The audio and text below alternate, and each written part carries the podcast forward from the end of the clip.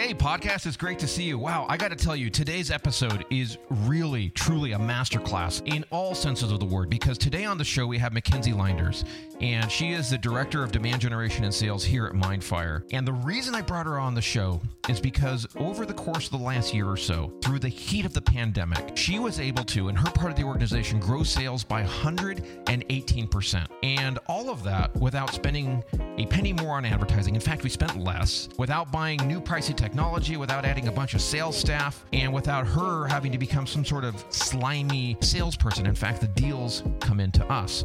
So, if you're looking for new ways to amplify your marketing, your sales efforts, and you're thinking, Dave, what used to work, the things that we used to do in the past just don't seem to be working in the same ways anymore, then this episode is definitely for you because she's going to walk through how this omni-channel process works. I pull some insights out of her that are going to clarify for you how to do this if you want to do it yourself.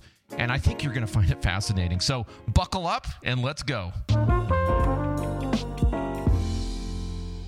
I'm going to kick us off officially here. Thank you all for being here. What we're going to talk about today is this counterintuitive marketing framework that's ignited revenue growth and leads for many different types of organizations. And specifically, we've uh, brought Mackenzie on the show today because what I want to be able to do is have as always, a real hands-on practitioner view of the stuff that's most important to you as, as marketers and as salespeople. And Mackenzie, I'm going to turn it over to you to give a little background for what we're talking about today. Yeah, absolutely. So for many years, we've been working or serving service providers, right? So as Dave alluded to, and you can see them on the screen, these are printers, these are agencies, these are marketing companies. And beyond that, thousands of global companies and brands that are powered by the service providers and also that are powered by working with us. And the cool thing is that because what we do is different, we've been able to uncover something that works that is not a common theme out there yet. It's really amazing because we've been able to work even more recently with some OEMs, HP, big organizations who are paying us tens of thousands of dollars to teach the same material that you're learning here today. So, really excited to have you here. And one thing that I just want to say is that while we've been able to help companies like you, and help companies like us, it really wasn't always like that. And I think it's important to know that there is a starting point, the dark point that you may be at right now. And so I just want to take us back a few years and briefly share how we discover this framework, this process okay. that works for us. Does that make sense, Dave? Cool. Let's do it. Perfect. And at the time, it's not like we thought that we were doing something wrong. We really felt like we were running an organization, a marketing and sales operation that we felt we were doing all the right things. Maybe we had all the right pieces,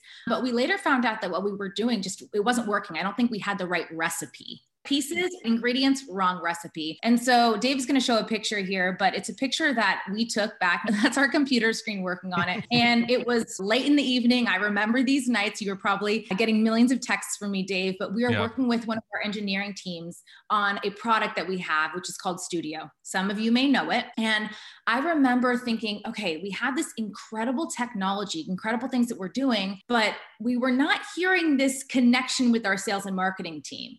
They were saying, actually, our leads are dry. We couldn't reach people. We would send a lot of emails like the one you're seeing. We doctor them up, spend a lot of time and energy, but then crickets, people weren't replying. And so we had a great product. It felt like no one was interested. And we're trying to figure out, hey, I thought we're doing the right things, but it's not actually working. And so we were doing things on social, trying to be cutting edge, but again, no one was engaging with us. And so our database felt like, hey, no one's in here. And actually we had a high volume of people but it felt like an empty barrel. Has this have you experienced this? Have you felt wait a minute i have people or customers that i can talk to. I'm doing a lot of things but it's just not working. Does it sound familiar? Because i i remember it vividly. And so as this problem really started to compound dave started to think shoot what are we going to do? Because he's one of the co-founders of the company. He holds responsibility of all of our employees. And so he at that time figured, okay, we got to figure this out. We got to look at what's going on. And so at that time, like many of you too, we were spending tens of thousands of dollars to go to trade shows. Because we had few leads coming in, people weren't reaching out to us. There was, you know, very little interest. And so we were really trying to create demand. So you can see this picture on the screen. We were honestly desperate. And we're saying, what's going on? Why is this broken? Why, again, why do we feel like we have the right ingredients, but it's not working? What is the recipe that we're missing? Yeah, you're bringing back some pretty vulnerable memories for me here, Mac. Yeah. I remember those times clearly. But just for any of the business owners that are here, any of the business leaders, if you oversee sales and marketing or Mackenzie, as you mentioned, if you're responsible for payroll inside, when this kind of thing happens, and I know a lot of you have felt this, certainly over 2020, it's scary. You think, what if it's over? What if there's something so wrong that it can't be fixed? And I know a lot of you have felt those feelings. So, Mac, let's talk a little bit more about what exactly were we doing? What was the stuff that we thought would work that, that didn't work exactly the way you wanted it to? Yeah. So as I mentioned, fragmented there, at the time we were doing things that we thought were working. So we were exhibiting at trade shows, okay. we were on social media, we thought we were doing it right. We were sending email blasts here and there. Have any of you done these things? You feel yes. like you're doing them, all these things. It's not like I'm coming up with some wild things, but again, the way we were doing it just wasn't working. Yep. I remember from my vantage point, and thank you for giving me the opportunity to put this photo in here. This is my family, two of our kids there. We now have four. I remember vividly during this time. This is a few years back and it was this little blondie's birthday. That's Emmy right there in the middle, my daughter. And we took her to Disneyland, of course, the happiest place on earth. And I remember during this time, I'm the kind of guy, by the way, that documents everything. I always have my cell phone. I'm taking pictures and videos. By the way, there's a very specific reason why I do that. I'll, I'll share that with you here in, in a moment. Mackenzie knows where I'm going with that. But I remember I took this picture here, and Mackenzie, I was texting back at that time to one of our sales leaders. I remember specifically walking from where we parked I was trying to enjoy this special day with my daughter, walking to the park, pretending to be taking pictures of my kids, but really texting back to the office to see what was going on. So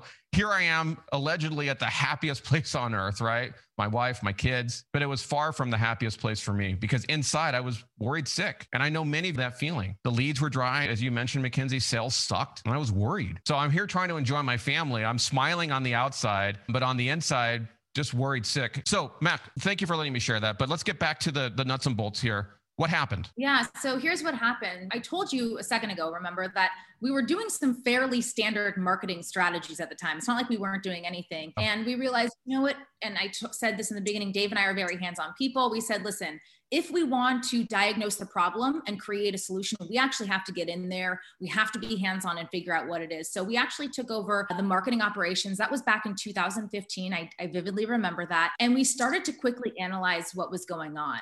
And the good thing is that there was some there was some sunshine shining through. There was a few things when we looked at it, we're like, okay, that's actually working. Okay, this has a little life in it. It wasn't all bad. That's true. Yep. I remember that time, Mackenzie. And while you were trying to get your arms around that, I remember inside I was thinking, look, the pressure's on. We got to figure out how to make this work. There were times, I'll admit, again, here's me and my family. And I remember feeling inside, what if the worst case scenario plays itself out? What if we lose the business? What if we have to fire everyone? All the families on the line and not only just our, our, staff, but also clients. We consider them family as well. And so I remember what happened shortly after that moment. Some of you have heard this story before. I ran out to get diapers for one of our kids, Abby, actually. And as I was headed out to Target, all of you have Targets in your area, I came across this gentleman here. His name is Dave, and I could tell from my my senses that he was homeless. And I'm ashamed to admit, but most often when I come across uh, people like that, I just I keep going. Again, I'm just I'm being honest here. But that day, thankfully, I stopped and I spoke to him, and we ended up having a conversation and spent time together in a way that really profoundly changed things for me. Not only from a humanistic perspective, where I, I realized that the difference between me and the difference between me and, and where he is a razor thin margin, especially with everything that's happened in the world. I think you can probably resonate with that. But from where I'm at to where he's at on the street, really the difference is razor thin. But what happened is that conversation shook me so deeply. This moment, this time I got to spend with this guy, I ran home and I started writing it. I started writing about that experience because that's a catharsis for me. And I, I, did happen to take pictures of our time together. Again, if you think that's weird, I'm going to tell you why I do that here in a minute. I ended up uh, running into another buddy there at Target. We bought Dave some shoes. We took him to Five Guys. If you like Five Guys, it's a burger joint that many of us have. Yeah, you do, Mackenzie. And I remember I ran home, I wrote about this, I posted pictures about the experience, and I started doing that. I started actually going out and finding him in the city I knew where he hung out. Over the course of a few weeks, I started uh, doing some videos with him and sharing that. Um, here, here again is my blog. I shared it on a personal blog, okay? And I wrote a series of stories about my time with my friend Dave. And what happened really surprised me. Two very surprising things. Number one, people would walk up to me with wads of cash and hand it to me. Not for me, but they would say, This is for Dave. Your story touched me. Please give this to Dave. That shocked me. Second, which was even more surprising, is people started to ask me about Mindfire. We're a software company. We sell bits and bytes, right? How in the heck is this story getting people to talk to me about Mindfire? They're asking me, what do you do? Can you help us? Uh, it seems like you're everywhere. Can you do the same thing for me and for my company? So, Mac, if you don't mind, folks, look at this later. You don't have to look at it now, but if you want to look at the history of how this happened, you can look at the blog later. Just bookmark that, keep that for later. But what I realized as I did this, if I go back to where we were at that time, Mackenzie, and I really appreciate you giving me the opportunity to detour for just a second here. What I think I realized as, as we were doing this work, I had this epiphany suddenly that, my gosh, where people are hanging out online, where people are hanging out in general, let's just say it like that, hanging out, right? Has profoundly changed how we need to do business. And if you're not where they are, and if you're not creating content that's contextualized to where they are, you're going to fight an uphill battle. Maybe this sounds cliche to you, but this was an epiphany for us. We realize, and, COVID has made this even more dramatic now. I think it may seem simple to you, but there's a ton behind this realization Mac, as you say, this was the unlock for us. So, if you don't mind if I jump in, beyond yeah. that was that there was another part of this realization, right? We found that while we were communicating the old fashioned way, we were also missing another huge, important piece of it, which we didn't even think of at the time. But the world has evolved and so have organizations buying decisions. So typically, standard, it says typically people make decisions and involve 5.4 people in the organization to make that mm. decision. Actually, some places say up to seven, but yep. that means that when you are marketing the way that we were doing it, marketing automation, emails, trade shows, all the stuff that I talked about, it wasn't addressing the fact that these decisions are being made by multiple people in an organization. Yep. So we realized, as you said, that look, we're missing the boat bigly, if I could say that, big time, in two places. Number one, where people are hanging out, how they're communicating, and secondly, how B2B decisions are being made and how they're being made in concert with many others. And what used to work well for us and what used to work well for many of you, I think you've realized has stopped working or is dramatically different. And so, what I want to encourage you all, and as you listen to Mackenzie continue to share the story, is think about where you're engaging your audience right now. How often are you engaging them? Are you doing what we're describing here? Because if you're not, and there's some very specific ways to do it, we're going to show you some data to illustrate how this comes together. If, if, if it's not working for you, what you're doing, then you may be on to why that is now as we continue to share this. Yeah. And so just to quickly wrap up our, our story here, like I said, I think it's important to lay the foundation and some context as to why we're teaching you this. Okay. What we started to do is we started thinking, okay, we've spent all this time analyzing, we've had a few epiphanies all the way, on the way, and we ended up doing this. We took all the stuff that we saw was working, those rays of sunshine, as I called them a second ago, and we started to say, listen, let's take advantage of this, turn it on its head, and take those ingredients and make them into a new recipe. Mm-hmm. And so what we did is we we started to realize okay, we're doing this and we're doing that and again, we've got the right recipe now, but we were doing a lot of the, these things manually, one by one doing this here, doing that there. And so that's when we realized that in order to scale this out, we really need to pivot. And so we needed to pivot so that, our marketing technology actually addressed all these modern challenges, the way people make decisions, and address facilitating that new recipe. And so what we did is internally, we poured a lot of time into what we called a secret project. We we secret project, which we call Da Vinci. And initially, honestly, it was just for us it was just us trying to improve our marketing and sales by putting the power and technology to address these challenges. But then as we realized, hey, we're working with a bunch of other people, all the people on the line here who are experiencing these same problems. Again, they might have the right ingredients, but the wrong recipe. And so, through months of figuring out, okay, how do we make this work for others? How do we make it efficient? We actually started to realize that wait a minute there isn't just one or two rays of sh- sunshine. There's a clear roadmap. There's a clear strategy where all of this puts together into a recipe that actually works. And so here it is. We're giving you we're showing you our cards here and don't worry we're going to unpack all of this so don't worry. But this is what we call the opti channel social selling framework. And so we like to use this illustration because it's really simple to understand. And we're going to just walk through each piece. And then, like I said, don't worry, we're not going to leave you hanging. We're going to dive into each piece. So, in a nutshell, here's the model. Number one, at the top, yeah, Dave's moving his cursor. You need to decide what way of communicating you are most comfortable in. So in Dave's story, when he just talked about his time with homeless Dave, he did it through words, right? He he wrote on the blog. Yep. So that's number one. Number two, you need to create content from the viewer's perspective. Again, this is a big shift, not from what you want, but from the viewers or the recipient's perspective.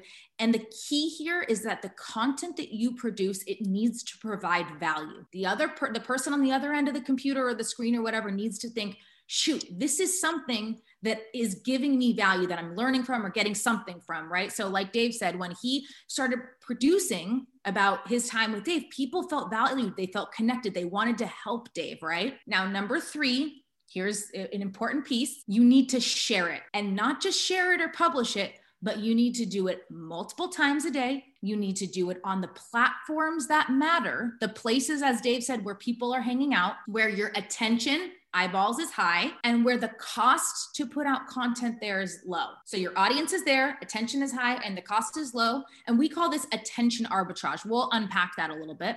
Now, the fourth piece of the framework here is that you need to learn how to siphon the engagement from it. So, mm. again, not just good to actually share it it has to be meaningful to you you have to be able to pull something from it now here here's the big thing when you put this together, we start to understand that it's a framework that works over and over again. Now, here's the big unlock. Now, people are, you're going to understand what's opti channel. People are like, I've heard multi channel, I've heard yeah. omni channel. What is this opti channel thing? And here, let me explain it to you. It really comes down to three things. So, one, you need to be hanging out, AKA publishing content in the optimal channel for your client or prospect. Again, it's about them, right? It's, you don't get brownie points for sharing it and no one's seeing or getting value. So you need to figure out where your prospect or your customer's audience is, and you need to reverse engineer that to figure out where you can put that content so that they see it. Number two, and we're going to unpack this again. Ideally, you need to find the channel that's content deficient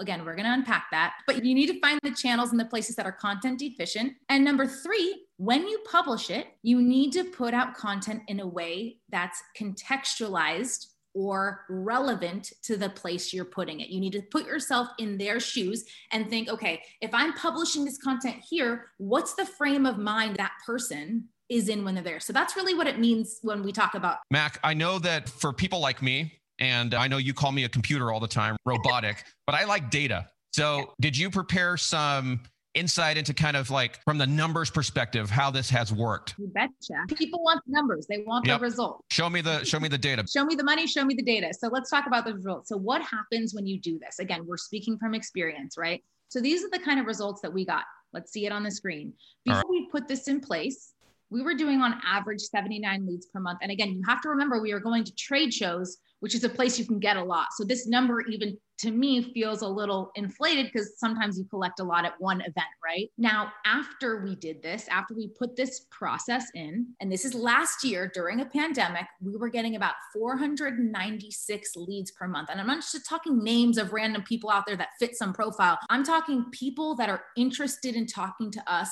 people that are engaging with our content where they want to learn what we're doing. All right. So let me just walk you through the years. In 2015, like I said, when we started, we were at 79. In 2019, we were at 496. And then last year in a pandemic, we actually brought it to 325. So it did go down a little bit, like I said, mm. from 496 to 325. But I do think it's important to note, and, and this is part of siphoning that engagement, you need to be honest with yourself and realistic about your team. Sometimes more quantity doesn't mean more out the other end if you yep. don't have the team capacity to actually follow up with them. So that's something I definitely want you to think. Yeah. And also, like you said, we how many trade shows did we budget last year? Did we go to any? Zero. Zero. Okay. Mm-hmm. Yep. And so what about dollars? Those numbers are good, but as any sales leader here or business owner is going to say, you know, what, what kind of money did that bring in? So can you give us some idea contextually? Yeah. Like I say, we don't get brownie points for sending or brownie points for leads. We want to show me the yep. money. So leads are good, but of course, revenue is the final say. And these are our sales results results year over year. So again, 118% up in revenue, and 43% more clients. And again, this was in the pandemic last year. I think that's key to understand. Amazing.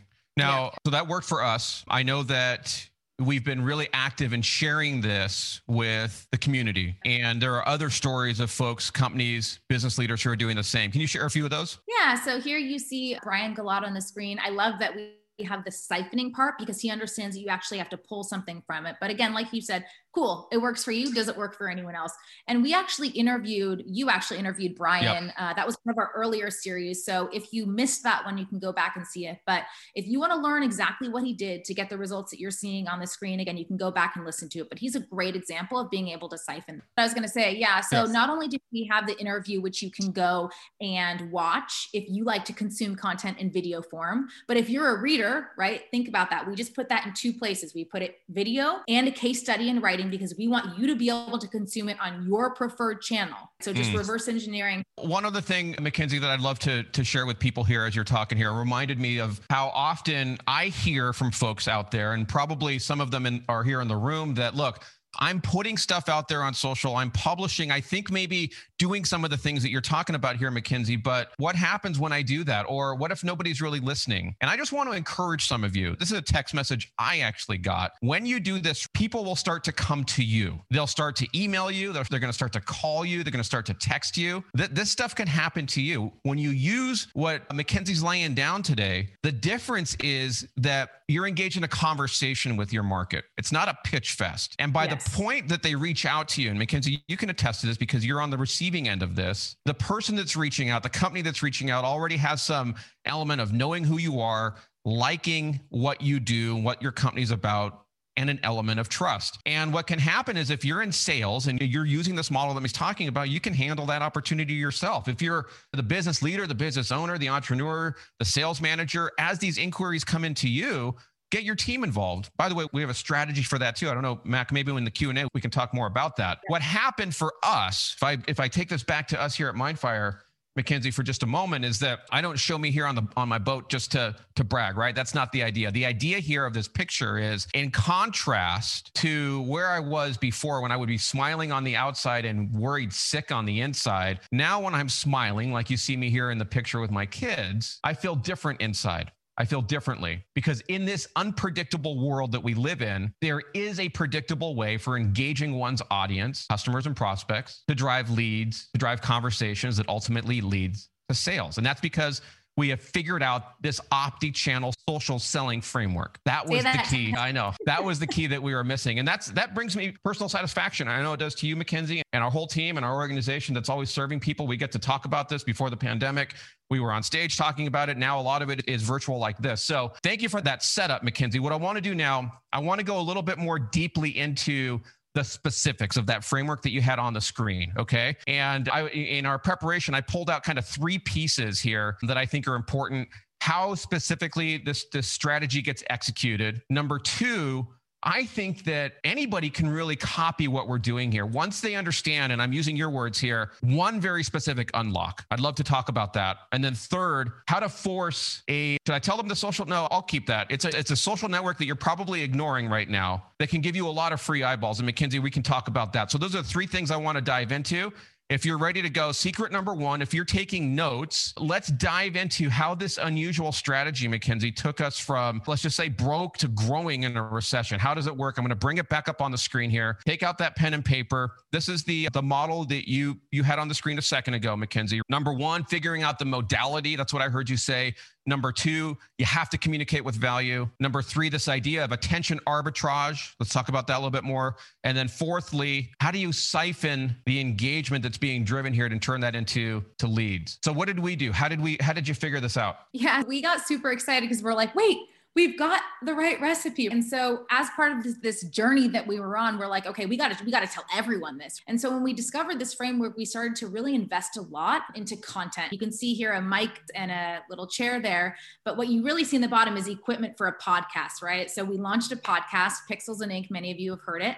Yep. We also started to do videos. So we started to create videos. But again, if you've done this before, it takes a lot of time and a lot of resources. And then another modality is, is we started to write. We started to produce and create a lot of content. And here's the thing it worked really well. Actually, to this day, that's a very high performing content, and we wrote it a long time ago. But honestly, it costs us tens of thousands of dollars to produce content like this. It may seem, wait, it's a case study, but again, there's a lot of things that go into it. And so I want to ask you have you ever tried to produce content? And if so, how challenging was it? I want Are you, to asking drop me or- in the audience. Oh, come on, men and women. Have you tried this? Yeah. So Mackenzie's asking, have you ever tried for you or your organization creating content? Are you good at it? Is it time consuming? Is it expensive? Yeah, I see it's very challenging. Peter says I'm horrible at it. Keep ah. those. Yep. Oh, lots of people. Time consuming, says Katie. Yeah. It looks like folks are resonating with you. So go on. Yeah, so there's me, and there's me right there. So all the things that we just described, the podcast, the videos, the writing of the ebooks and, and content, those were all working. But again, A, they were taking a lot of time. B, they were taking a lot of resources. And C, sometimes, unfortunately, and this is just the nature of it, but sometimes we put it out there and there'd literally be crickets, meaning we just spent all this time, energy, resources producing content. And sometimes we figured out that it actually wasn't working. No one was actually responding. Hmm. And so we then put our heads together and we said, what's up here? Why are we doing some things well and some things are completely falling flat? Right. And so we realized, listen, we have this opportunity. It was really something that we discovered together that we need to look at signals of what's already working. Meaning there's some content out there that you've probably consumed that I've consumed, and we're like, wait, it's already working. People are engaging with it. People are loving it. They're saying, hey, this is a great article. And so, what we were able to uncover is that if we can leverage content that's already working, that people are engaging with, we could actually get around this nasty problem of Yeah. high energy resources and time. And then sometimes it, it's falling flat. So, let's just dive into what we explain by already working. If you Yeah, can and just show it's interesting. Joe in the chat just said, My concern is having enough content. So, Joe, for the rest of the audience and those who feel like you, check this out. This may help. Here's what we found. I remember Mackenzie laying in bed, kids next to me on my phone, like many of us do, checking out Facebook. And what I decided to do, which was a little bit different than most nights, is I actually typed in direct mail. Do you see this up here, Mackenzie? And folks in the audience, can you see this? I typed in direct mail here in the search. And what happened is I noticed that it came back with a bunch of content, a bunch of articles. Can everyone see that? Drop a yes in the chat if you can see this. And what I noticed is that, Mackenzie, to your point, we could see the engagement 947 likes here, 16 comments, 161 shares. 704 engagements here, 268 comments. What is that? 86 shares. And so I started to realize, just as you said, that there are tacit, there are implicit, there are hidden signals here that are giving us some insight into images, headlines,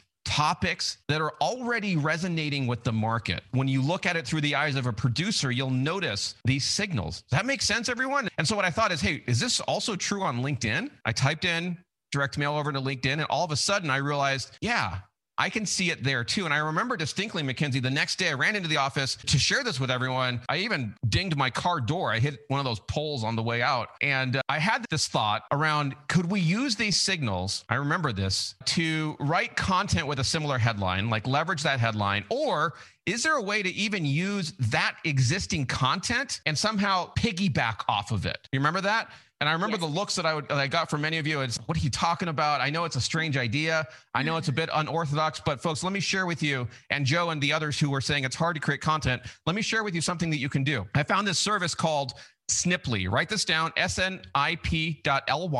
You don't have to go there now. Just write it down and we'll send this to you. It's not a Mindfire service, but here's what it does. It allows you to find a piece of content. Let's say you find an article, forgive me for using CNN, it's just an example here. Find an article on CNN that's resonating with your audience already. It allows you to put this, you see this banner here at the bottom? That it allows you to put a content overlay, a call to action overlay on top of that so that when somebody reads that piece of content, they can click through to your website. Let me show you another example. Imagine this is a blog or an article that works really well for you. Using Sniply, you can create a unique URL that you can use to share that content. And look here at the bottom. You see this? Everyone give me a yes if you can see this here. You can embed this overlay on top of that content to lead people to your website. So the idea is content that's attractive to your market, a call to action that now gets them to engage you off of that content. And so as we did this, one, one, one, one, one, I see that. Yep.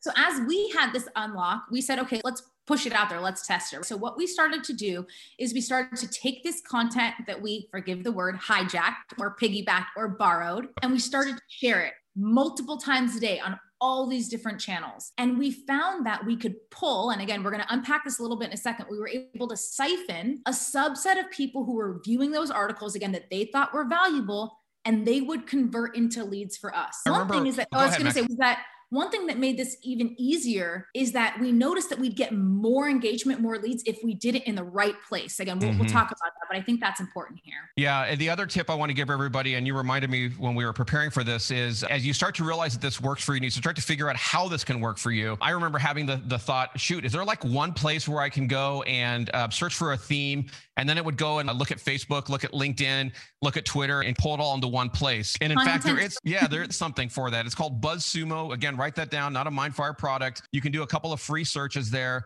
And for example, you can type in the word direct mail, and it'll come back and it'll show you how engaging these various articles are to your particular market to your audience it gives you a clue right as to what's working and so that's a great tool write down buzzsumo you can go look at it later and i know some of you are thinking what why do i need to use somebody else's content? Let me say something to that okay? First of all you don't need to. You can use it to inform you as to what's already working meaning you can thematically mirror that content or you could use it. You could leapfrog and use it. And when people say why should i do that? I, I often will use this little quote. You can always tell who the pioneers are because they have arrows in their back and they're lying face down in the dirt. What does that mean here for us? As i reflect on our story here mackenzie to me it means look you certainly could go out and create your own content. Many of you said in the chat it's time consuming it's expensive it's frustrating it's hard i hate it all of these things that are difficult about it or you could use this idea here that we've just given you Yeah. So this is we just unpacked it, but and I like you, how you have around the modality here. But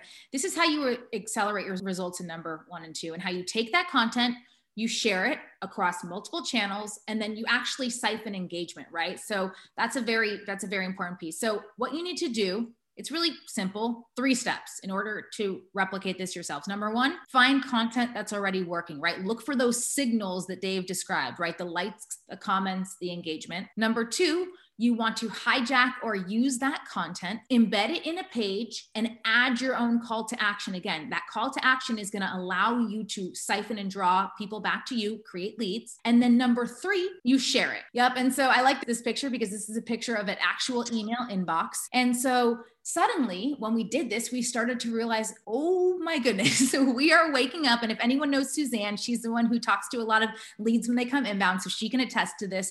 But our inbox started to get flooded and filled with tens of hundreds of inbound leads while we were awake and while we were asleep all the time. Yeah and so i like this example because it's someone who's first of all She's awesome. I always looked up look uh, I always look up to her. Her name is Joanne Gore, but she's actually learned to do this same thing. She's learned the value of sharing content in the ways that we're describing to you here and Further, she's been able to replicate it by putting it in the optimal channel. We're going to get to that in a second, but she's able to find a place where you get the optimal channel. Here's what she says She says, Thank you. I sent out four proposals last week and booked three great meetings. I am way more confident in front of a camera. I know you hear it a lot. Of, I know you hear it from a lot of people, but I'm so bleeping glad that we met on the trade show floor. So this is someone just like you who was able to put this into practice.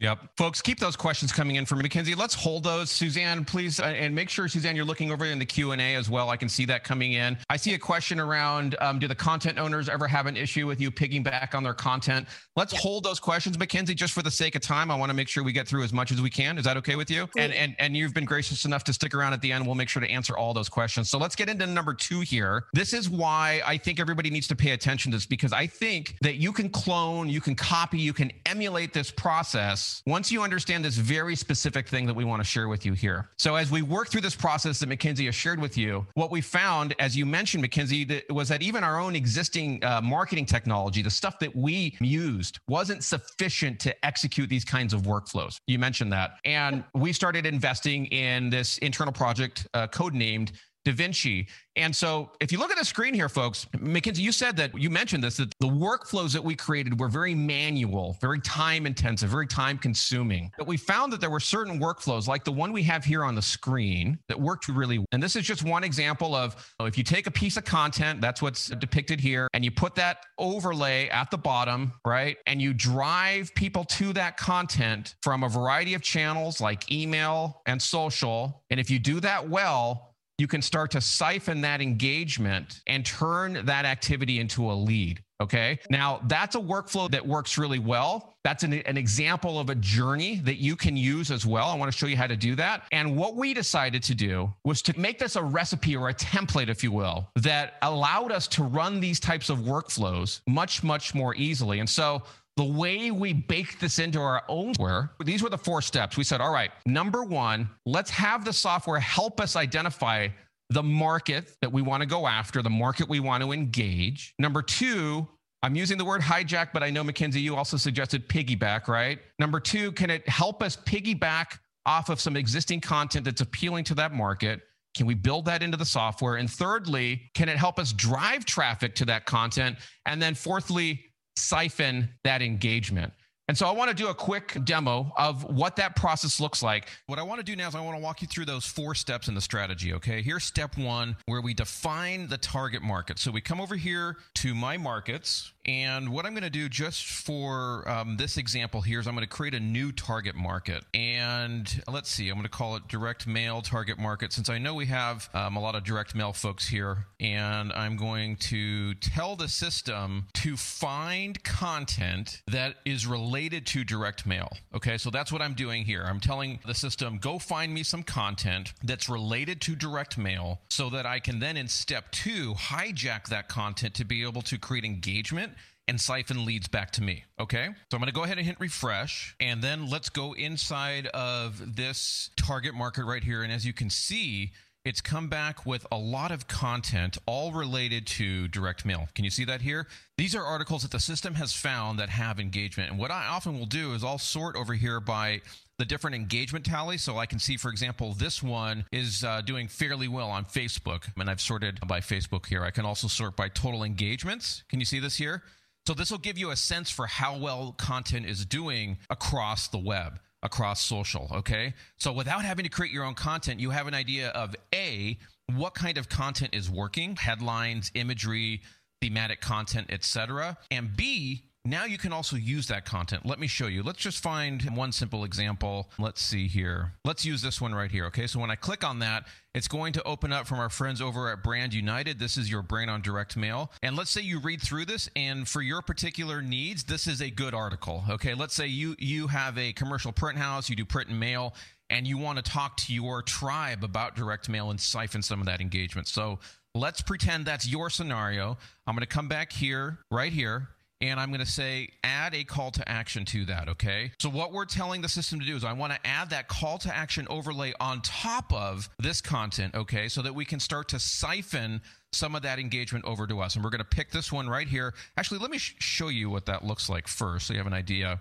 Here's the preview, okay? So this is that same piece of content. We now have a unique URL for that piece of content with our call to action overlay down here. Do you see that? So in this example, I've added an overlay that I already had created that's a uh, report about the future of direct mail and the reader can then download a study by clicking this button. Okay, so it's pretty congruent with this content up here. So what I'm to do is I say, okay, let's go ahead and launch that, and that looks fine. And what the system is going to do now, part of the magic behind the system here is in step three of this process, it's going to actually create an Opti channel campaign to be able to help us drive traffic to that. Okay.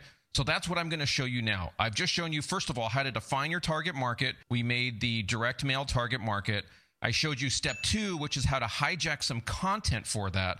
And now, step three, I'm going to show you how the system actually creates a campaign, like all of the elements that you need, all the Opti channel elements that you need to drive traffic to that piece of content. Okay. And the reason why you're doing that is so you can siphon engagement from that content and turn it into leads. Okay. So let's come back here. And you can see the system has created two campaigns for us. One is a drive traffic. This is the kind of Opti channel campaign that's going to push people to that piece of content. And this is a capture lead campaign. This is the one that's going to siphon the engagement. Okay. So, first, let me show you the drive traffic. We load that up. And remember, the system has done all of this on its own already behind the scenes for us, okay? This blueprint, that's what we call this, a blueprint. It's an OptiChannel blueprint that allows you to do this more quickly and easily. This blueprint is designed to drive traffic to a piece of content. And for this purpose here, we're using the one that we just found a second ago, okay? But it could be anything. But in this case, I'm showing you how to use this one. Now, what's cool about this is check, check this out. These are the different OptiChannel touches that you can use to drive traffic. To. This is an email. And look at this. It's already written most of the email for us. So, of course, you need to come in here and say, um, thanks for reading this. Oops, can't type today. Love. Who do we have here on the line? Just pick on you, Brian. Love Brian. Okay, so you can go in and customize the email. You can hover over any of these areas, they're all editable. You can change the image, but what's really helpful here what saves a lot of time is that the system has gone in and pulled out things like the subject line, the pre header, the image, the text here, so that you have 80% of it already done. And of course, you can also do the same thing in Facebook. You can do the same thing in LinkedIn. We don't have time to go into all of that today. But the system is going to help you drive traffic. That's the name of this blueprint here drive traffic to that piece of content. Now, as attentive salespeople, we need to know when certain things are happening to that content. So the system makes it very easy to say, hey, notify me when somebody's opening up an email, okay? Notify me when somebody's visiting this piece of content. When somebody's actually reading it, let me know. Okay. And that's what these alerts do here for you. Very helpful, folks, for siphoning the engagement from that piece of content to turn it into something actionable. Okay. Now, the last thing I need to do is just schedule when I want this sequence to start and who I want it to target. Okay. So if I have a list, a CSV file, or maybe somebody from my database, a list of people from my database, I can say, all right, send it to that group. We could call this our clients, and you pick it from here. This is a list of all the people you've uploaded, set the date and time, and you're good to go. Does that make sense? Now, when people go to this URL, when you're driving traffic to it, let me show you something real quick here. Let me pull it up. Here it is, right? People are going to read this content, they're going to like it, and when they get to the bottom, they're going to see your call to action overlay and they're going to say, huh, that's interesting. I want to find out more about that. So they click on that button, and what it does is now it takes them to a landing page that you're using to siphon engagement from that piece of content. Does that make sense? Give me an X in the chat if you understand that. We have come from this content here. You have your overlay. You now have something that's thematically related to that content, driving them to a landing page where, in this example, they can download an ebook. I'm just going to do that real quick here for you, just so you see what, what happens here. And now it's going to, it says, thank you for s- sending in your contact information. Check your email to get the ebook. Now, the system, I'm going to show you, has done all of this for me behind the scenes. Let me show you where that is. Sure, let's leave. Here's that campaign right here. It's called a capture lead. This is the one that in step four is going to siphon the engagement. Okay, so step one, we defined the target market. Step two, I showed you how to hijack some content. Step three, I showed you how you're driving traffic to that content. And now step four, you're going to siphon engagement by using a landing page here that's set up to capture information from the interested viewer. Okay, so here's the landing page we just saw. I can come in here. Let's just remove that. Let's say we want to say, Welcome to your ebook. I don't know, that's a silly example, right? But I'm just giving you an idea of how you edit the content here. And similar to what we did in the email, we can add more text here. Just hover over those areas and start typing. We can change out the form over here. There's a variety of forms that we can pick from, all with the intent of making it very simple to siphon engagement from the reader. Okay. Now that's the welcome page. Here's the thank you page. Remember, we saw this a second ago, so we can change all of this stuff here. Let's add another exclamation mark. We're super happy today. And that's basically it there. Okay. So I'm breezing through the setup of the landing page. That's a very important part of the process because what you're doing is you're now taking readers, turning them into people you can communicate with. And the way you can communicate with them is numerous. You can pick up the phone and call them, or the system has a built in email sequence that they can start to get. In other words, they can be dripped on by an email sequence here. So as soon as they submit the form in that landing page, you've now siphoned that engagement and now you're going to nurture them with an OptiChannel drip sequence here. Does that make sense? And just like I showed you a second ago, all of this is editable. Now I'm going to pick a different name here. I'm going to put, who should I put? Lisa. Thank you, Lisa, for letting me use your name there. And uh, you get the idea, right? You can add any number of emails, change the subject line, change the image. All of it is 80% done for you. You just got to go in and configure the rest. Now, I didn't show you this, but you can change. I think I see somebody, yeah, I think I see someone asking this already. You can change the layout. There's different templates, a variety of different layouts that you can use. Um, you can even make it look handwritten, very simple. You can change who it's coming from. There's a lot of settings that allow you to customize it. Or if you like getting into the HTML and you have a, a layout that you want to use that's custom, you can also do that here through the asset library. You load that asset and then you can use it there in any of your emails. Now, since the whole point of this is to be able to engage with people as they interact with the campaign, similar to what I showed you a minute ago in the drive traffic campaign, here you can get notified when people visit that landing page. Let's say we want to send it to our sales team. Of course, when a lead is created, when somebody submits that form, we need to know that. And this is where you can turn all of that on. Okay. What I just showed you here in just a few minutes, and I'm flying by all of this at a very high level, I showed you the strategy around Number one, how you create a market that is going to collect content for you. This is basically a bucket of thematically related content that you know already works. And there's a lot of other options here. I don't have time to go into all of it, but that's the first thing we've done here. Second, I showed you how to hijack that content so you can start to then drive traffic to it with the campaigns that the system pretty much sets up for you in advance. And then, fourthly, how you can start to siphon that engagement. In other words, take those passive anonymous viewers and turn them into people you can engage with by using this capture lead campaign here to turn those people into someone you can work with. Does that make sense? Everybody get that? Mac, it looks like we're a few minutes behind where I wanted to be. I want to make sure we leave plenty of time for Q&A. So what I'm going to do folks is I'm going to I'm going to move right now into the third piece that I want you to share with us Mackenzie. I see a lot of questions coming in about what we just demoed.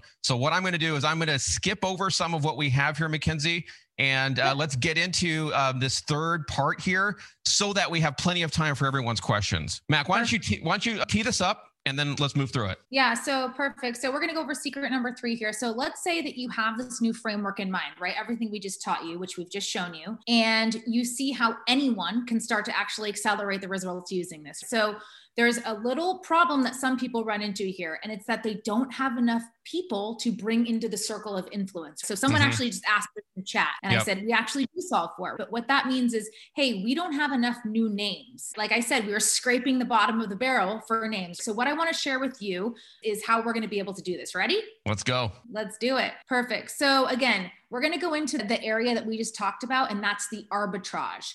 So, this model is predicated upon the idea that you need to take advantage of a few imbalances in the yep. market dynamics. Like I said, we're going to come back to this. So, here's why we call it arbitrage. So the most important thing here, number one, is that you need to be in the optimal channel for your client or prospect, right? We talked about that. You need to figure out where that is today not again where you are. So some people say, I'm not on Facebook. Why should I market on Facebook? It's not about where you are, it's about where your optimal prospects and customers are, right? Where is their attention?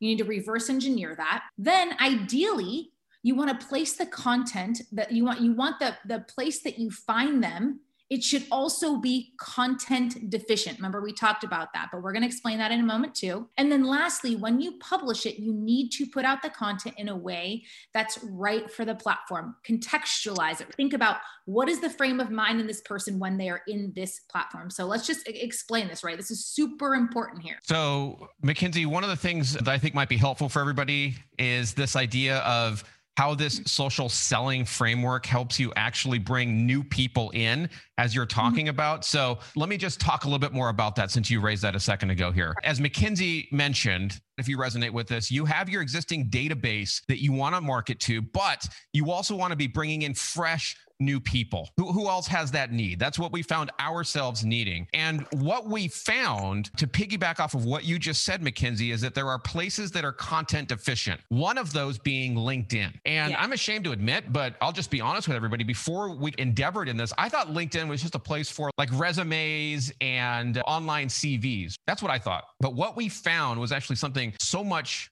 different than that. LinkedIn is actually giving away quite a bit of free organic exposure. And what we found is that there were four pieces that we were missing about LinkedIn that once we put into place helped us unlock this process. Let me just share those real quick with you. Number one, you got to get your personal profile on LinkedIn dialed in the right way. There's a very specific way you need to do that. Number two, Mac, you touched you touched on this. You got to publish content on LinkedIn. That can be posts, that can be comments. You got to connect with people in your market, and you need to be social. You need to engage, right? What, what, they call it social media for a reason, right? Mm-hmm. these are the four things you have to do. We don't have time to go through all of these, but these are the four critical parts of this framework that you need to understand. Now, the reason why we're we're so big on LinkedIn right now is because it's an optimal channel from a few perspectives. It's giving away a lot of free exposure. In fact, this is I think just for the first 6 months of last year, we pulled this uh, Mackenzie the approximate value of the eyeballs that LinkedIn gave us, if we had tried to pay them for that, was $48,236. That's free exposure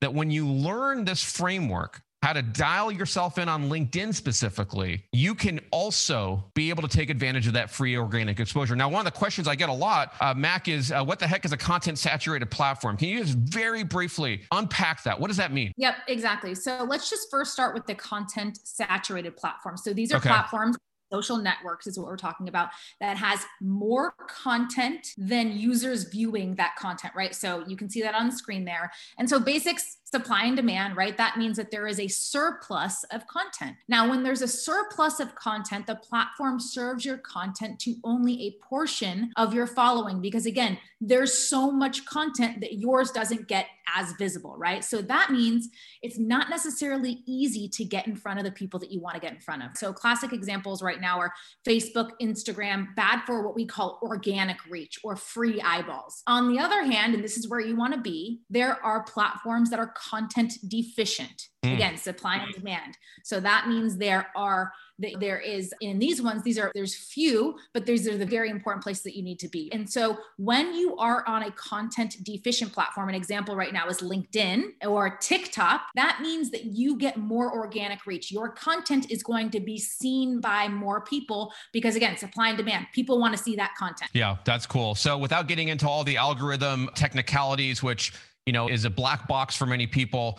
This is the thing that I would like you to take away from everything Mackenzie is saying is once you understand this, and in fact, the data support this. I looked this up, Mackenzie. Less than 1% of people on LinkedIn are publishing content, which means that the other 99% are consuming it. Put yourself in that 1%, folks. Do what Mackenzie is suggesting, and you will have an advantage, a significant advantage over the rest. And what starts to happen when you do this right? Yes, it's wild. But once you start to do this, you start to put your content on content efficient platforms in the way that we described, people are going to start to reach out to you. It's not like you're going to send it out and there's crickets. People actually are looking for your content. They're thanking you for your marketing. Have you ever yeah. received the email? Thank you for the email send me more emails, please. A lot of times people opt out, but when you do it in this way, people want more because it's a value. One thing that I know some people are self conscious of, Mac, and you and I talked about this in the pre meeting here, is that the idea of publishing content can be scary, right? Oh my gosh, what am I going to say in a post? Folks, listen to this. If that's you, does anybody feel that? Give me a one in the chat if you resonate with that.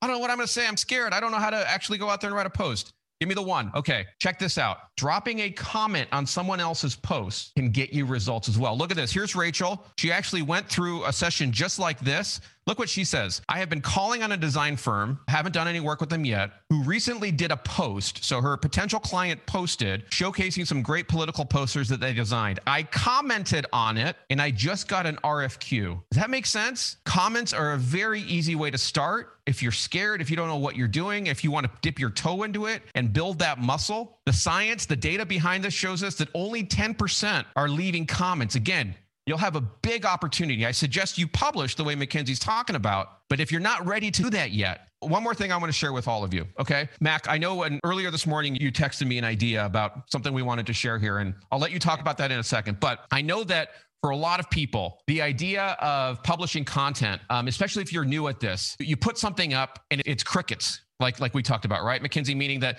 maybe you don't get people to like it or there's nobody commenting. What i want you to remember from everything that we're talking about here and mackenzie i'm underscoring a very important point that you made earlier. If you think about this from the perspective of always providing value See what it says here on the screen? If you continue to publish, even when you think no one is listening, I assure you that's not true. They are. You could potentially be missing six figure deals. And let me explain to you what I mean by that. Here is a real text message we received. This person is now a client who had been seeing our content. We he wasn't even in the, their company wasn't even in our sales process. This is a six figure deal. Okay. What was it? 150,000, I think, Mackenzie, right? 165. 165. And because of us continually putting out value into the market, we had a six figure customer sitting there we didn't even know about. Look how he texted me later. He said, It's funny how life works. We talked to you three years ago when comparing Mindfire to uh, another uh, company. You always kept in touch. I basically hate everyone, but you're a real good dude. Now, I am, hopefully, I am a good dude, but it's because of the material, the content, and the investment in you that we make that he says that. You built trust with me as I saw you grow and develop.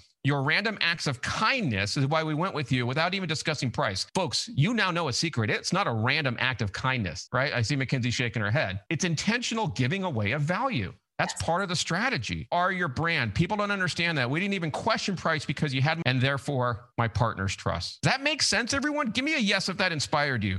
Give me a yes. I want to see the LinkedIn folks. Give me a yes over on LinkedIn. Give me a yes over here in Zoom. Give me a yes. Get those yeses dropping in. What I want to do, Mac, I want to make sure we leave plenty of time for questions. I know officially we have 90 minutes on the calendar today. Let's get into those questions as soon as we can. Folks, get your questions ready. Suzanne or Mackenzie, whoever's is Suzanne pulling the questions together in Zoom? If not, okay. Here's a question I want to ask for you. Thank you, Mackenzie, for sharing all that. Get your questions ready for Mac. We're going to bring those up. Question I have for all of you now. I know that we dropped a lot of value. We gave you a lot of insights today, right? Do you think this could work for you? I know you have a ton of questions. I know we've gone over this very quickly. We're going to try to answer as many as we can, but I want to give you an opportunity if you want to learn more about how to apply this in your business. Mac, you've given some very specific steps but if folks, if you want to go deeper, I want to give you an opportunity to learn how to take that next step and what the opportunities are for you as a business owner, a sales leader, a marketer to apply this. And Mackenzie, we spoke just early this morning uh, about this. You said, let's put some time on the calendar. If people want to talk one on one, we're giving you this offer. Everybody who's still here, you want to talk one on one next week. We've blocked out time on the calendar to talk with you, to figure out how this could work for your company, for your sales situation, your marketing situation, to help you engage your customers and your prospect in this modern way. And there's no no obligation. We just want to talk if you think this can help you. Now, Mac, if you don't mind, take that URL, make sure it's www mindfiremarketing.com forward slash yes. If you want to talk further about this with Mackenzie, she's a wealth of knowledge. Don't miss out on the opportunity. Mac, who specifically are you thinking would be most aided by this opportunity here? Yeah. So the first one, and as we talked about, this is this is about impacting your leads and revenue, right? So number one, this is for you if you are a sales or marketing professional who wants to jumpstart your marketing, who wants to say, listen, I am feeding our sales team qualified leads. That's the first group of people, right? So if that's you and you want to talk about this and how it applies to your business, go to that link and, and schedule some time.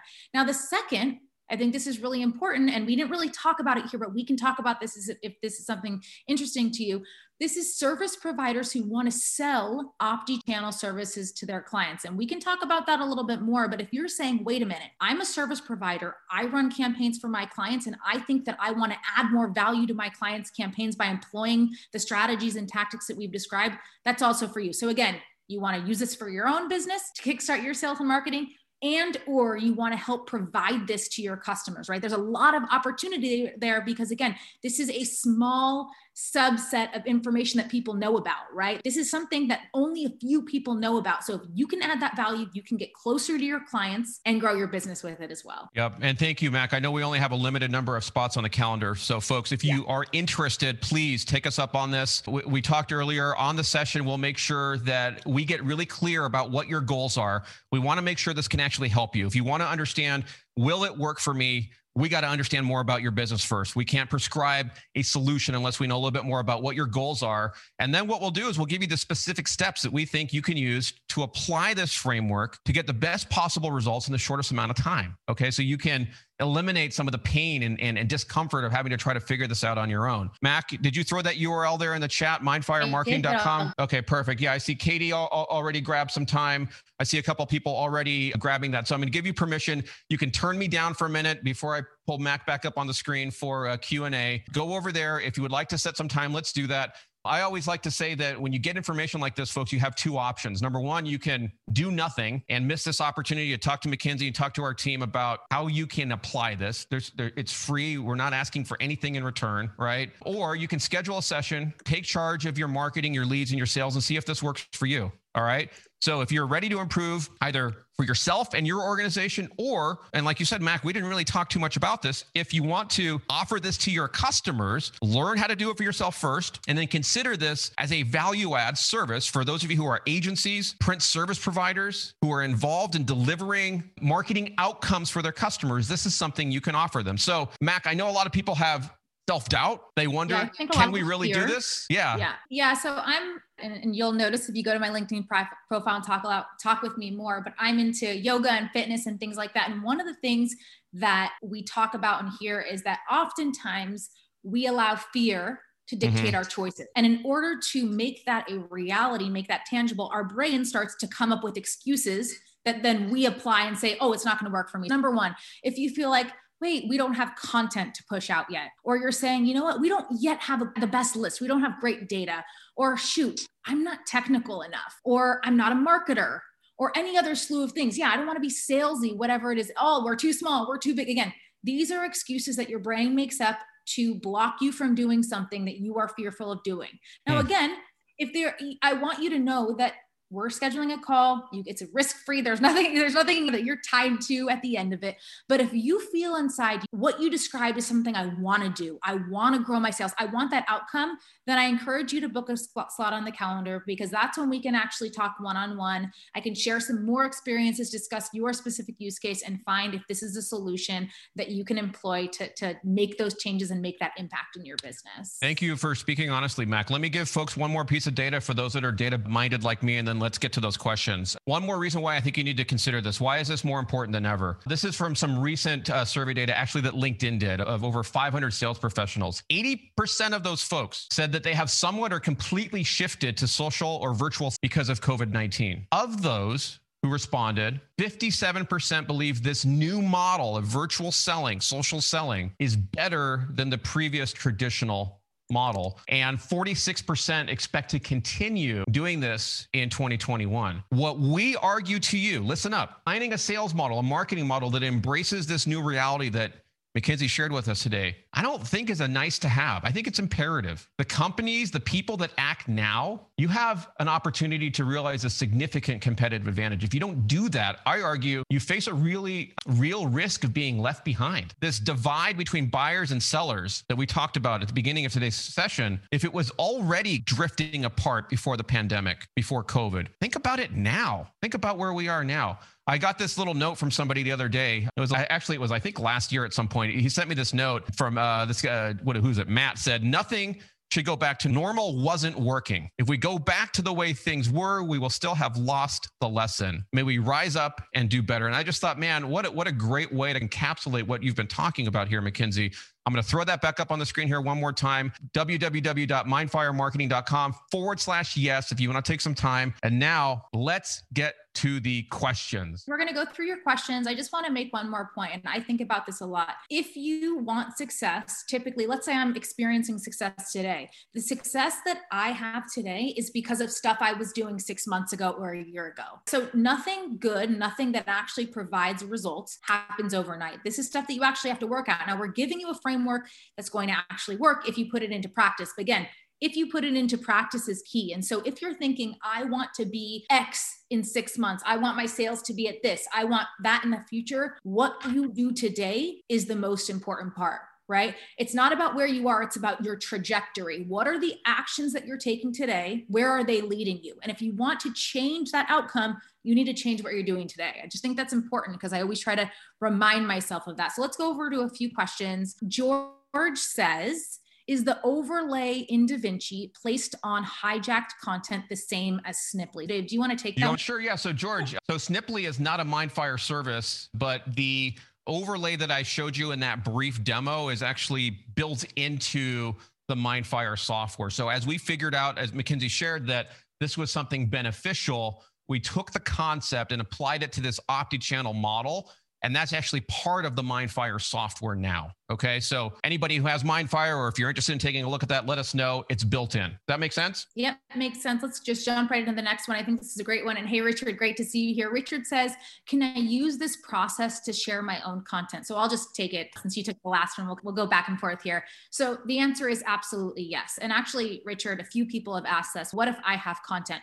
If you have content, more power to you. That's great. So this process works with any content whether you produce it or whether you find it and you notice that it's high it's high value content based on the signals and you use it again you just need content to put it in the system but if you don't have content we don't want that to be an excuse right we want to give you the tools to be able to employ this process if you don't have content. So that's why we share with you how to hijack or use other content. But if you've got content, fantastic. I see a lot of questions came in, Mac. Is this being recorded? I need to show this to other people. I need to review it. I need to digest it. What we'll do for you? Do you who, who, wants the recording? Drop the word recording in the chat in LinkedIn as well as in Zoom if you want the recording. What we'll do is we'll put it somewhere for you. Um, we'll include the slide deck. I see a lot of people asking for that. We'll put up the audio if you want that as well. You can certainly look at that. Or is the link still on the screen? Yeah, book a time to chat with us if you want to go one on one and figure out how to take some of what you heard today. Thank you again, Mackenzie, for sharing all of that. Make sure to grab some time on the calendar. I give you permission to go over there and do that now. Take a moment to do that. We'd love to talk to you. I see a bunch of people asking for the recording. We'll make sure we get that out to you today or latest tomorrow. Mac, what other questions do you see coming in right now? Yeah, I see, honestly, there's Sandra, there's a bunch of people asking about the actual platform. They want to learn, okay, what do you actually do? How can you help me? So maybe if you just want to cover that and then we can go on to some of the other questions. I actually, give me a second here. I can pull up a slide or two. So, folks, if you look at the screen, I, th- I think I touched on this at the beginning. If you're new uh, to Mindfire, if you're new to who we are, a marketing technology company, we do help printers and agencies and B2B, B2C companies reach and engage their, their customers using OptiChannel. And we do that through software like what you see here on the screen. I did a brief overview of that during the uh, demonstration today. I pulled a couple of snapshots here together for you. You can build these OptiChannel workflows. You can mechanize a lot of what I've talked about. You can automate much of what we've been going through today charts, graphs, dashboards, even a CRM for those of you who are pulling in pipeline activity through your OptiChannel campaigns. There's a CRM built into the system. So that's one thing that we do. We have software that helps you build and manage and execute these OptiChannel campaigns. The second thing we can help you with is training.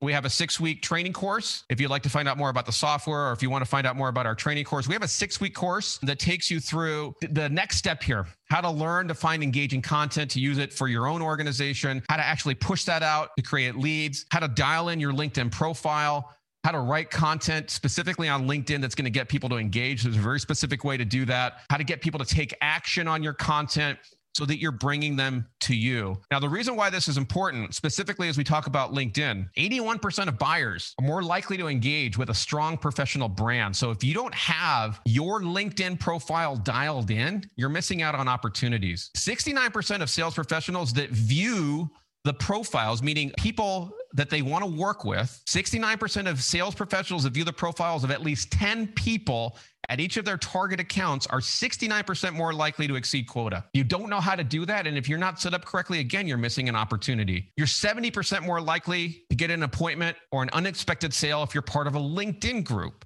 you're not taking advantage of these things, you are leaving money and opportunity on the table. Okay. And we've got numerous students that have gone through this that have used the training, used the software. Here, Dave Buck, we're started using Mindfire. And this weekend so far, we probably have 20 orders come through as a result of our campaign. So if you'd like to learn more about that, again, go to that URL, Mac. I'm going to get back to your questions. I know that people always wonder, is this for me? Yes, we work with a lot of printers. We work with a lot of agencies, B2B marketers. If you're in marketing, if you're in sales, if you're in leadership, this training, this software is all for you. What other questions do we have, Mackenzie? Yeah, so there was a great question which I just want to bring up, and I think it just reinforces our optimal channel. But someone asked, and I'm trying to find the exact wording. Okay, here I'm trying to find. I'm trying to figure out how your service is going to benefit our company who do not believe that social media matters. Oh. So there's two pieces of that I want to talk about. So if you're saying, in this case, Michael, hey, our company, meaning our ownership or our leader, they don't believe social media matters.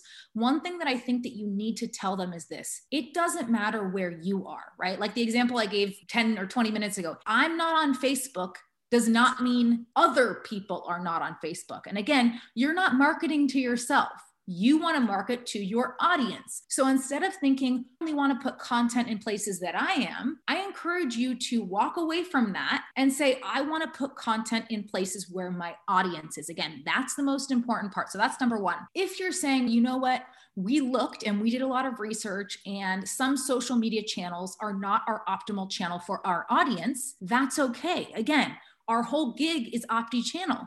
If your audience is not on LinkedIn, we don't want you to spend your time putting content on LinkedIn, right? We want you to get the maximum ROI from your time and energy spent in your marketing and sales, right? We don't want to make this more complicated than it is. So, what we encourage you to do is share it on a lot of places if you don't know where they are. Now, once you start to see, oh my gosh, I didn't even realize, but my audience is on Reddit, or shoot, I market to a lot of engineers and they're on YouTube, or wait a minute, I'm a B2B marketer. I market to other businesses and they're all hanging out on LinkedIn and it's content deficient. So that attention arbitrage, you get more eyeballs, then that's an optimal channel for you. So again, we want to encourage you that it's, this is not a one size fits all approach.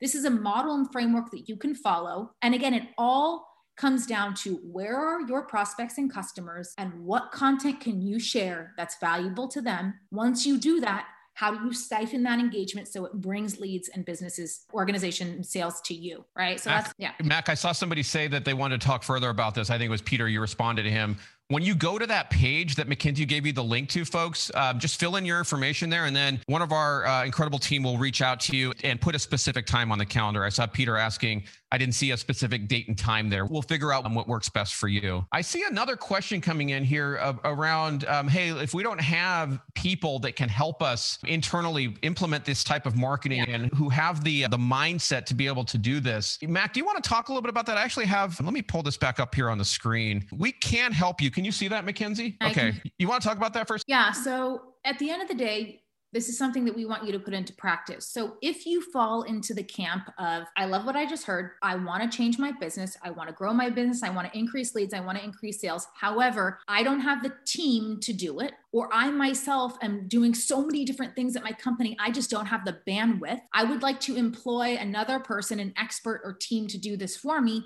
that's also part of our organization. So, as Dave mentioned earlier, we are a technology company where, in many cases, we license our technology to you. You use it and put into practice all the things we teach you to get results, as well as training. But if you do not have the people or resources, you can still fill out that link and we'll talk about it because we do have an entire team of copywriters, of programmers, of developers, of digital ad specialists, of marketers who can actually be your set of hands to employ that. Yeah. So I listed the process here. What our team uses, we, we meet with you to understand what your goals are, help you understand what the right Opti channel campaign workflow is going to be. We can articulate the steps and help you implement those steps and then help you along the way and hold you accountable. The reason why we say accountable is that, Mackenzie, you often use the, the gym example, right? When folks learn this new process and why don't you why don't you use why don't you describe the story about how somebody wanting to improve their their health goes into the gym and what happened? Yeah. And again, you'll notice I use a lot of fitness examples because that's what resonates with me. But you can't go into a gym, sign up for the best gym in the world, sign up for an incredible trainer and get a plan, but then not actually show up and get results. The results come from the actions that you take. So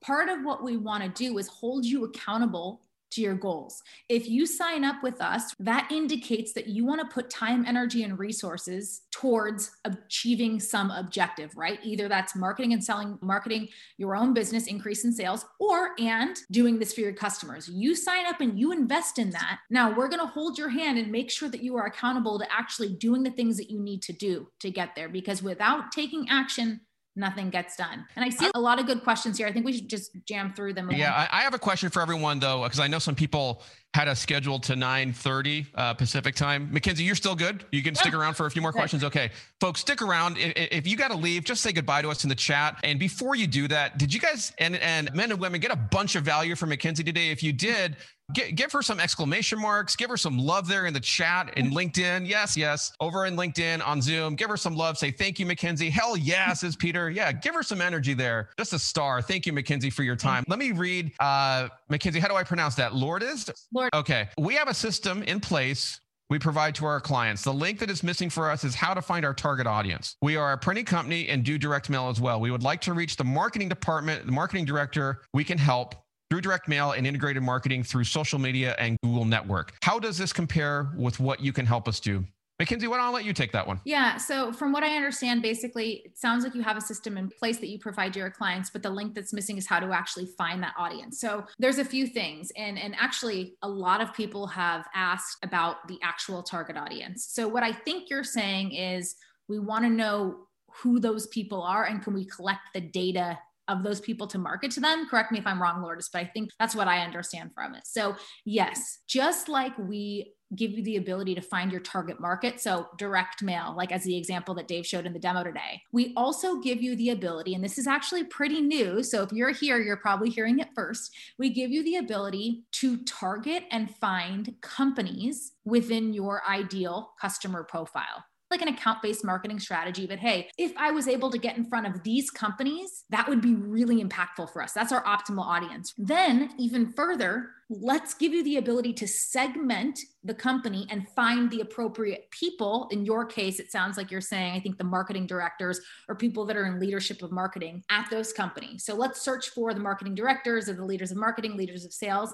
Show me who those people are so, yes, we enable you to do that. And then once you find those people, can you give me the information, the data of them so that we can reach out to them? I think about it as a top of the funnel strategy, right? Filling the top of the funnel with names. So, yes, absolutely. Just like we do in the target market segment, we give you the ability to target those specific people. Piggyback on that, Lourdes, forgive me if I mispronounce your name. I am horrible with names. Mackenzie knows that. That's why she's laughing at me right now. Look at the screen here. Uh, for everyone who has a question like like that one, we also have what we call a content pack. Uh, Mackenzie, I'll describe what I mean by that. So, if you're a print company, if you're uh, in the situation similar to what was just asked around wanting to engage your customers and prospects with valuable content that's going to be specific to them to help sell more direct mail, as an example, we actually have a number of pre developed Opti channel campaigns that are, what would you say, 80% ready right, Mackenzie? Yep. Where you and your organization customize the last mile, the last 20%. So here's the one, actually, the one you described earlier in the uh, session today, Mackenzie. All of the emails, the landing page, the white paper, the ebook, the nurture sequence, all of the Opti channel stuff is already configured for you, along with the high value payoff, which is this PDF, all ready to go. That's one campaign that's ready to go.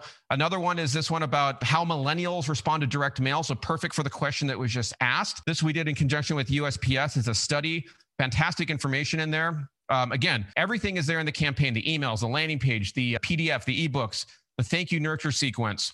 So, if you're looking to take advantage of this and you want to use content that we know already works to engage your audience, book some time with us. Let's talk it through, see if it's the right fit for you. Mackenzie, as you mentioned, we also have, they heard it here first, the My Market section that allows us to help build the top of the funnel with new, fresh companies and new, fresh names using LinkedIn and a variety of other back end data services so that this content, these campaigns can engage those people and bring them into your funnel. I'll shut up, Mac. What's the next question we have? I actually just want to read a comment from Matthew. Par- actually, just so people know it's not rehearsed, what did Matthew Parker just put in the chat at 9:37 a.m. for our? We're in Pacific time, so two minutes ago. Do you see it? Hello from the UK. That one? Yeah, read that one. Matthew, my man, the mover and shaker himself. Hello from the UK. Apologies, I'm late. I was just winning a new client sourced from LinkedIn.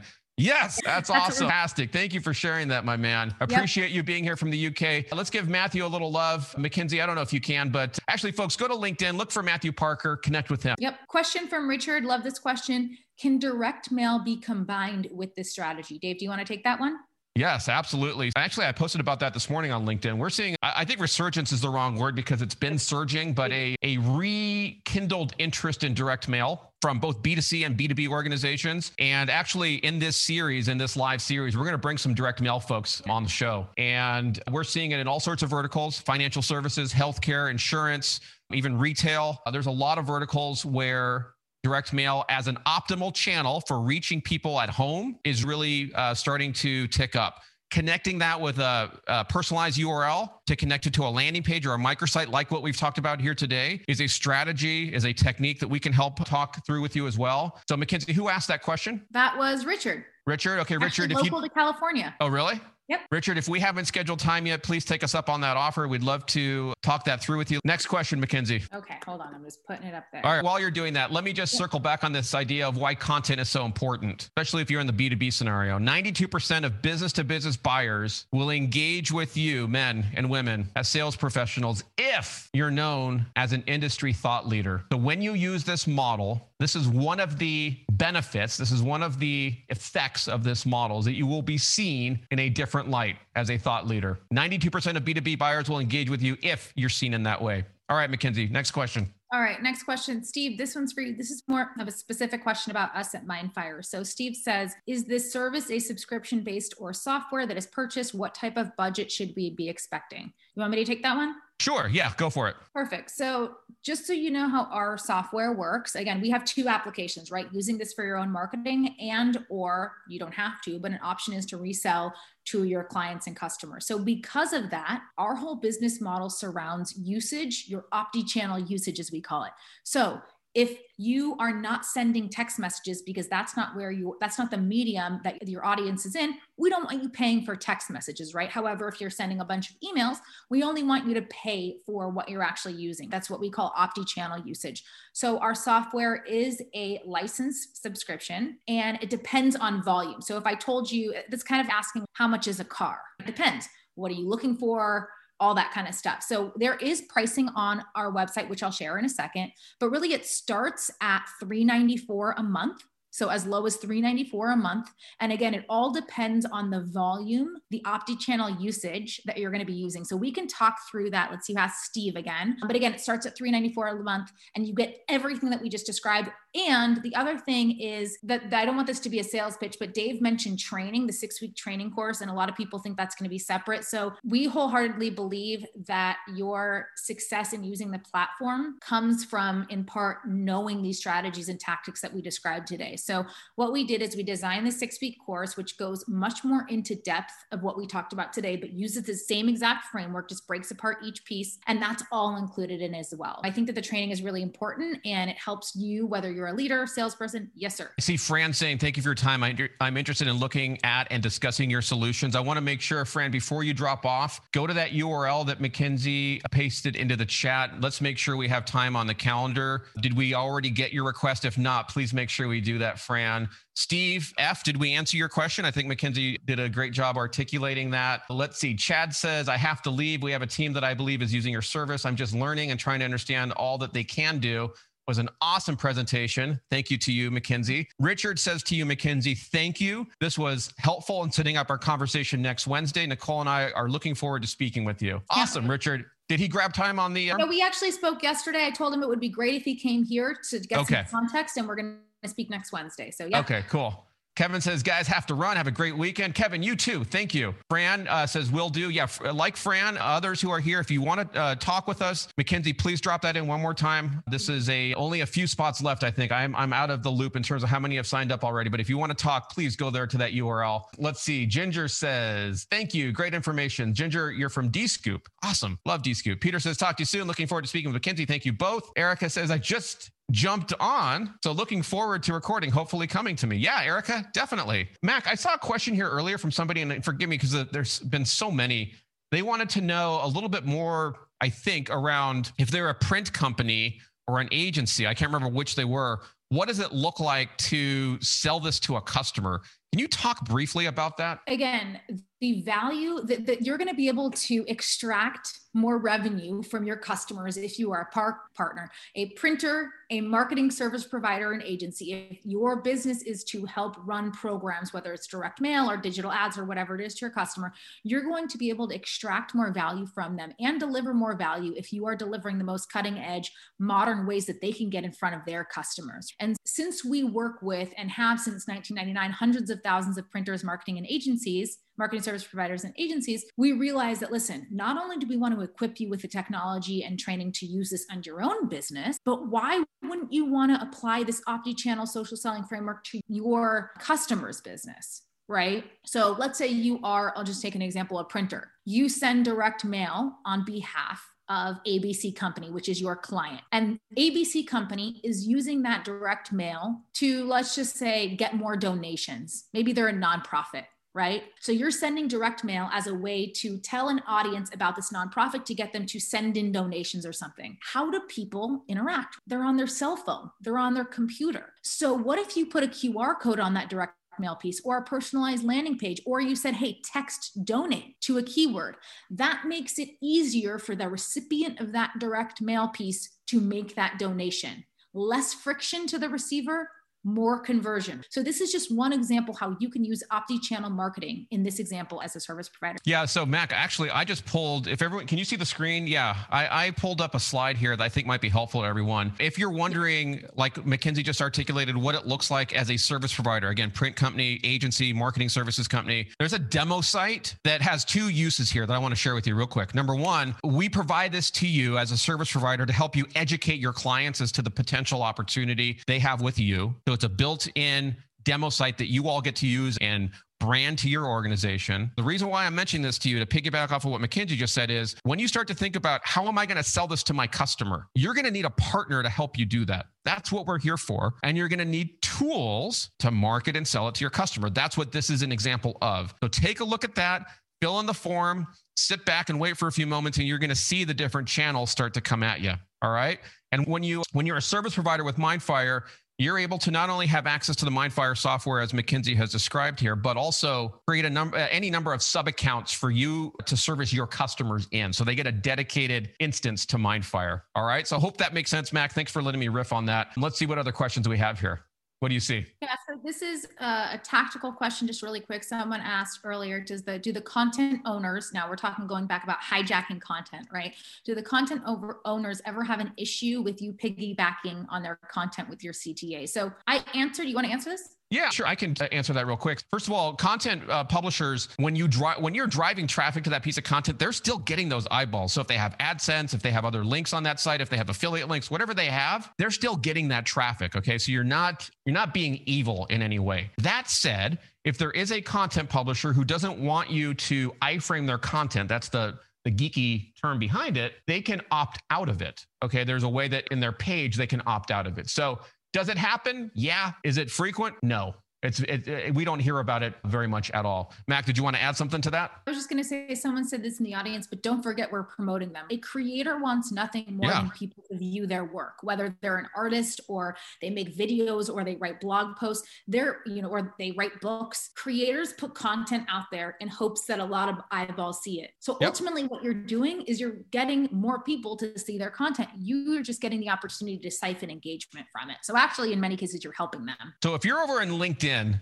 Suzanne, I hope you were able to drop that link in there. If you want to get a demo, if you want to feel what uh, OptiChannel's like, if you're on LinkedIn specifically right now, write the word demo. I want to make sure that Suzanne can get that to you. Write the word demo in the LinkedIn chat, and she'll reply back to you with that link that Mackenzie just uh, mentioned, which is www.marketingsmissinglink.com.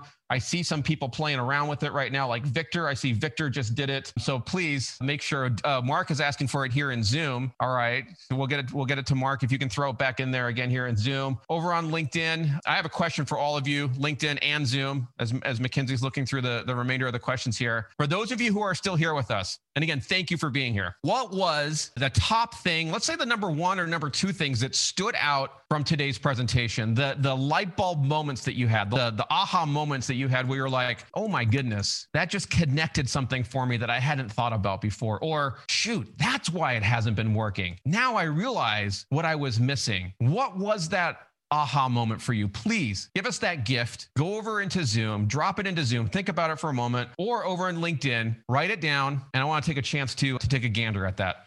Mac, did you see another question come in? No, just looking through them, just making sure. So Brett says better understanding of LinkedIn posting. Dana is saying I still want to see how this can integrate with ABM. Dana, I think Dana asked a question about ABM maybe over in uh, the Q and A in Zoom. Is that right? That was Sandra. Why don't you, Dana? Can you articulate just a little bit more about your ABM uh, strategy? And Dana, did you set up a time to speak? If not, let's make sure we do that so we can go into your question in greater detail. Again, that link, let me throw it up here on the screen just in case. There it is on the screen. It should be there shortly. So let's see. Katie says the aha for her was it doesn't matter where we, where we are, but where our audience is. Yes, good, Katie. And this idea of being content deficient. Great. I'm glad that helped, Katie. Thank you for sharing that with us. For the rest of you, please, what stood out today? What was the thing, the one or two things that made an impression? And I'm going to check over here on LinkedIn, see what people are saying there. I see Paula is over there on LinkedIn. Jody is on LinkedIn. Thank you, Jody. Paula says, "Thank you, you guys rock." Thank you, Paula. Everybody else who's there on LinkedIn, drop drop a comment. Say hi, Dave, over there on LinkedIn. I want to see who you are. because I'm not able to I'm not able to easily see your names. Just drop hi Dave. I just did that a second ago. Let's see. Ginger says my aha moments. Don't waste your time in channels where your customers or potential customers are not. And secondly, how many people want to do this but don't have the time and you guys can do it? Okay, she's so Ginger is saying I realize that Mindfire can help us implement this. Is that what you're saying, Ginger? I think I understand. Michael is saying the ability to piggyback on other content is amazing. Great way to capture a focused prospect. Hey, Joe, I see you over there on LinkedIn. Thank you. Kiki is saying, Thank you guys. Great presentation. Mark says, Thanks, Dave and Mac. Don't be scared. Maybe huh? that's his unlock. Unlock. Got it. Got it. I'm like, know. I'm not fearful, man. Life is good. Thank the Lord. Mackenzie says, uh, Oh, thank you, Kiki. That's you, Mackenzie. Ginger says, Yes. All right. So I see you, Joe, over there on LinkedIn. If the rest of you are on LinkedIn, please drop me a hello. I want to see who you are. I want to engage with you. And uh, Mark is saying, Yes, that was the aha moment. All right, folks, what else do you have on your mind? We want to make sure we answer everything. Mackenzie, again, thank you for being uh, so gracious with your time. Thank you. I think a few people, Sandra says, does it does it matter for you're using account-based marketing to compare apples to apples for results? She said, we're getting bites just not conversions. And then lately they're finding us on social media. Okay, so this is good. So I want to unpack a few things here. Number one is regarding this account based marketing strategy. In my, through my vantage point, account based marketing just means that you are targeting multiple people at an account, right? With some specific strategy of how you can help them. Now, as we said many slides ago, one of the things that we learned during this process was that decisions are not made in isolation, right? Decisions at businesses are typically, depending on where you look, made between 5.4 to 7 people. That means if someone wants to sell to Mindfire, let's say they want to sell me, it's in their best interest to become visible to Dave, to me, to other, you know, Suzanne, to other people on our team here. So, yes, absolutely, this takes into consideration account based marketing strategy. Number two, you say getting bites, just not conversions. So that means, but then they're finding you elsewhere. That means, let's say you're sending out emails as one of your channels and you're getting opens, you're getting clicks, but no one's actually responding or converting. But then those people see your same content on social media or they reach out to you on LinkedIn. That's all a part of it, right? Because part of the strategy, a big part of the strategy, number three, is sharing it on multiple platforms, right? Because the more you share your valuable content with your desired audience on multiple places, the wider of a net that you cast to get in front of them. And let's be real, everyone's busy. So let's say, let's say you text me and I see it and then I put down the phone and then you email me or you comment to me on social, you're giving the, me the opportunity to see your message again and be like, "Oh yeah, Dave wrote me." So, I think what you're saying Sandra is don't get don't get worried if only one of those channels is getting you exposure right? Because it comes back in the other channels as well. I think that's really important to discuss. I see a, a note here from Robin, which is really sweet. It says, uh, doing the same thing gets the same results. This is a must do, not an option if you want to keep going. Thank you so much. You guys make so much sense. Robin, smiley face. Robin, we love you. Thank you. All right, folks. Yep. There you go. Yeah. I had a post about that. What else do you need from Mackenzie, everyone? What else do you want to hear from us? Thank you all for being here. I still see a bunch of you here in Zoom. I've just dropped into here. LinkedIn. What's that? I said, there's a ton of people here. How can yeah. we help you? What do you need, folks? I don't want to hold everyone too much longer. Sheesh, it's been two hours already, Mackenzie. I didn't even realize. Thank you, thank you, thank you. Oh. It's been awesome I just wanted one last point. That's yeah. what I text you this morning. So yes, this is, and since I get the opportunity to talk to many of you, I get the opportunity to hear what are the things that you're worrying about in your head, right? And so typically I either hear one of two things and I'm going to describe it. They say, "You know what? I I'm going to send a bunch of stuff out there." Or they hyper focus on the quality. Something that I often say is the best marketing is not the best marketing. It's the marketing that gets out the door. So I want you to think about something because you need to have both pieces of this equation to get a successful recipe. I want you to think about an X and a Y axis like this, right? Can you see my hands, Dave? I want you to think of at bat, okay? Quantity at bat. On the Y axis, I want you to think of quality how good and valuable is your content to your viewers. Let's pretend you produce the most amazing, beautiful video content that could ever be produced, but you don't actually get it out there. You're zero on the x axis, a million on the y axis. Your results are still zero, right? On the other end, let's say you have a million at bats, you send out content a zillion times, but the quality is zero, meaning people in your audience, they don't, it's maybe it's just self promotion or they just don't resonate with it, you're still at a zero. So quality is important and quantity is important. You need to have, you want to find the intersection of good quality content in the eyes of your viewers and at bat, right? So you need to get it out there and it needs to be good. So instead of hyper focusing just on content or just on quality, I want you to realize that you need to find the intersection of both and be willing to do both to get it out there. Hey, everybody, I hope you enjoyed that episode as much as we enjoyed putting it together for you. Listen, if you're getting value out of this, it would mean the world to us if you could go over to iTunes and rate and review this podcast. We're still trying to figure out if this is the right name for it. We might go through a renaming. So if you have any suggestions, let me know. And uh, I would love it if you could email us, david.rosendahl at mindfireinc.com. If you're hearing this right now, so david.rosendahl at mindfireinc.com. Just send us a little note. Let us know if you found this episode valuable, if you found it helpful, and also let us know if there's anything else that you would like to hear about on the podcast. We're going to be investing quite a bit into producing these episodes for you, and I want to make sure they're delivering you value. All right? Have a great rest of the day, everybody. Talk to you later.